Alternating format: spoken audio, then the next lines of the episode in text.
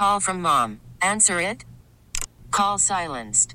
Instacart knows nothing gets between you and the game. That's why they make ordering from your couch easy. Stock up today and get all your groceries for the week delivered in as fast as 30 minutes without missing a minute of the game. You have 47 new voicemails. Download the app to get free delivery on your first three orders while supplies last. Minimum $10 per order. Additional terms apply. I'm Katie Neal from Audacy Country, and we are here at Tortuga Music Festival with Jake Owen. Howdy. Back for Hi, friend. Hi, friend. You're. are you? I'm so good. I'm so glad that you're here. We were talking about how cool it is that you're back for year 10 when you were here Can I kick back for the like first this? year. Yeah, let's I was kick leaning back. forward let's, earlier. It was let's relax. uncomfortable. But you have to be excited to like be back year 10 after being here for the first year, like kind of a big milestone year. Has it been 10 years? Yeah. I know it doesn't feel. Thanks like for it. bringing that up. We Yeah. haven't aged No, a day, so it doesn't Time matter. flies when you are having fun for sure. And uh, yeah, it feels really good to be back here. This is my home state of Florida. Uh, I have a lot of family and friends here. Um, and, you know, being someone that had dreams of leaving this state and trying to trying to make something of myself, uh, to be able to come back here and play in front of Kenny Chesney on the beach at sunset, having 10 number one songs. I don't say that arrogantly. I say that great No, as, yeah. as grateful. Um, I'm, I'm just so excited for, tonight and to feel the love from my home state. And uh, this is exciting. This is this is really the things that like you dream about doing, and Yeah. it doesn't get better than this. What do you think that Jake, like 20 years ago, like playing at Riverside, like just up the road, basically in Florida, would think about you tonight, like opening for Kenny on the beach again back in Tortuga? Um, it's really cool because I think you know people even then I had the same amount of fun on a bar stool. I tell this to people all the time. People say, "When do you feel like you made it?" Yeah. And I felt like I made it then because people cared even then. It just wasn't as many. Yeah. You know, and I think as a competitor, you always just want to better yourself. And so uh, to think that back then I was trying to get people's attention, you know, I'd play a song or something I wrote and they wouldn't really know it. But then I'd play, you know, Margaritaville, and the whole bar that was just drinking and watching football on a Sunday would then start singing with me. And I was like, I got them. You know what I mean? I. So to be able to come out here tonight, um, all these years later, and they're literally singing all the words back to my songs, you know, and I just grew up the road. Uh, it's really cool. It's, really awesome. cool, and it's something that I'll always remember. And, and my kids are here tonight to watch it. I was going to say, you got to take the girls last night to watch a little bit of Shania. What did they think about that? They loved Shania. Uh, it was a lot of fun, and um, those are the things that like I've been lucky to do, like having this career as well. Is like being able to just take my family and stand side stage at, at Shania Twain's concert. She sold hundred million albums. You know, I know, it's wild. And I really. hundred million. Think about that. her music like transcends time. Like when I saw like Pearl being excited to go up there, I'm like, people Pearl have been the one. excited about Shania Twain's music for 30 years and they will continue to be forever. Exactly. Yeah. That's so fun. What did Pearl think? Did she like have any takeaways from it? She loved it. I mean, I think she's just enamored with the fact that that's possible, you know. Yeah. And, I, and I love that about even the girls that are out on the radio right now. I love everything they're doing, uh, females in country music, because as a father of a daughter, um, I, I, I love that it's inspiring to her to see these females out here like expressing themselves and singing about what they know and what they want to say, and it gives a lot of confidence Yeah. to little girls like Pearl who sits there and watches them. You know, she loves Mackenzie Carpenter who played here today, and uh, she kept begging me to go see Mackenzie. Um, so I think they did at 410 when she was playing again. So I love that. That's so sweet. And then you obviously are coming off of like several really big number one songs. Talk about why you wanted Up There Down Here to be the latest single. Um, well, I thank you for saying that. Um, I'm I'm really grateful to have the last few songs do very They've well. huge, yeah. do very well for me.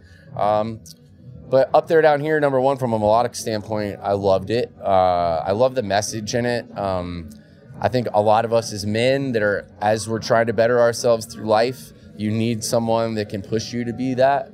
And the song up there down here for me is really about having an angel in your life that she's the she's the heaven here on earth, and I t- sometimes bring the negative, but she's the one that keeps me on my feet.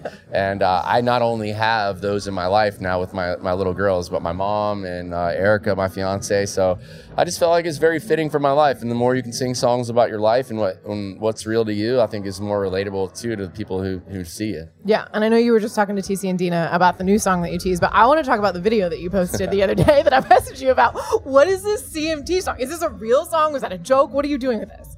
sometimes like stuff that is just fun becomes something that people think is like for real, you know? And um I was writing a song over like COVID actually, and I I remember listening to the radio, I don't know, around that time, and I was listening to the Jack FM station.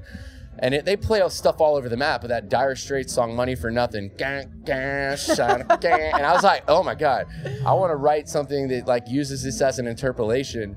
but talks about instead of I want my MTV, like I want my CMT, I want my country music like it used to be. like I want put on some B and D and you know put some Shania back on my TV. You No, remember I- those days yes. when Shania came out in like a cheetah outfit?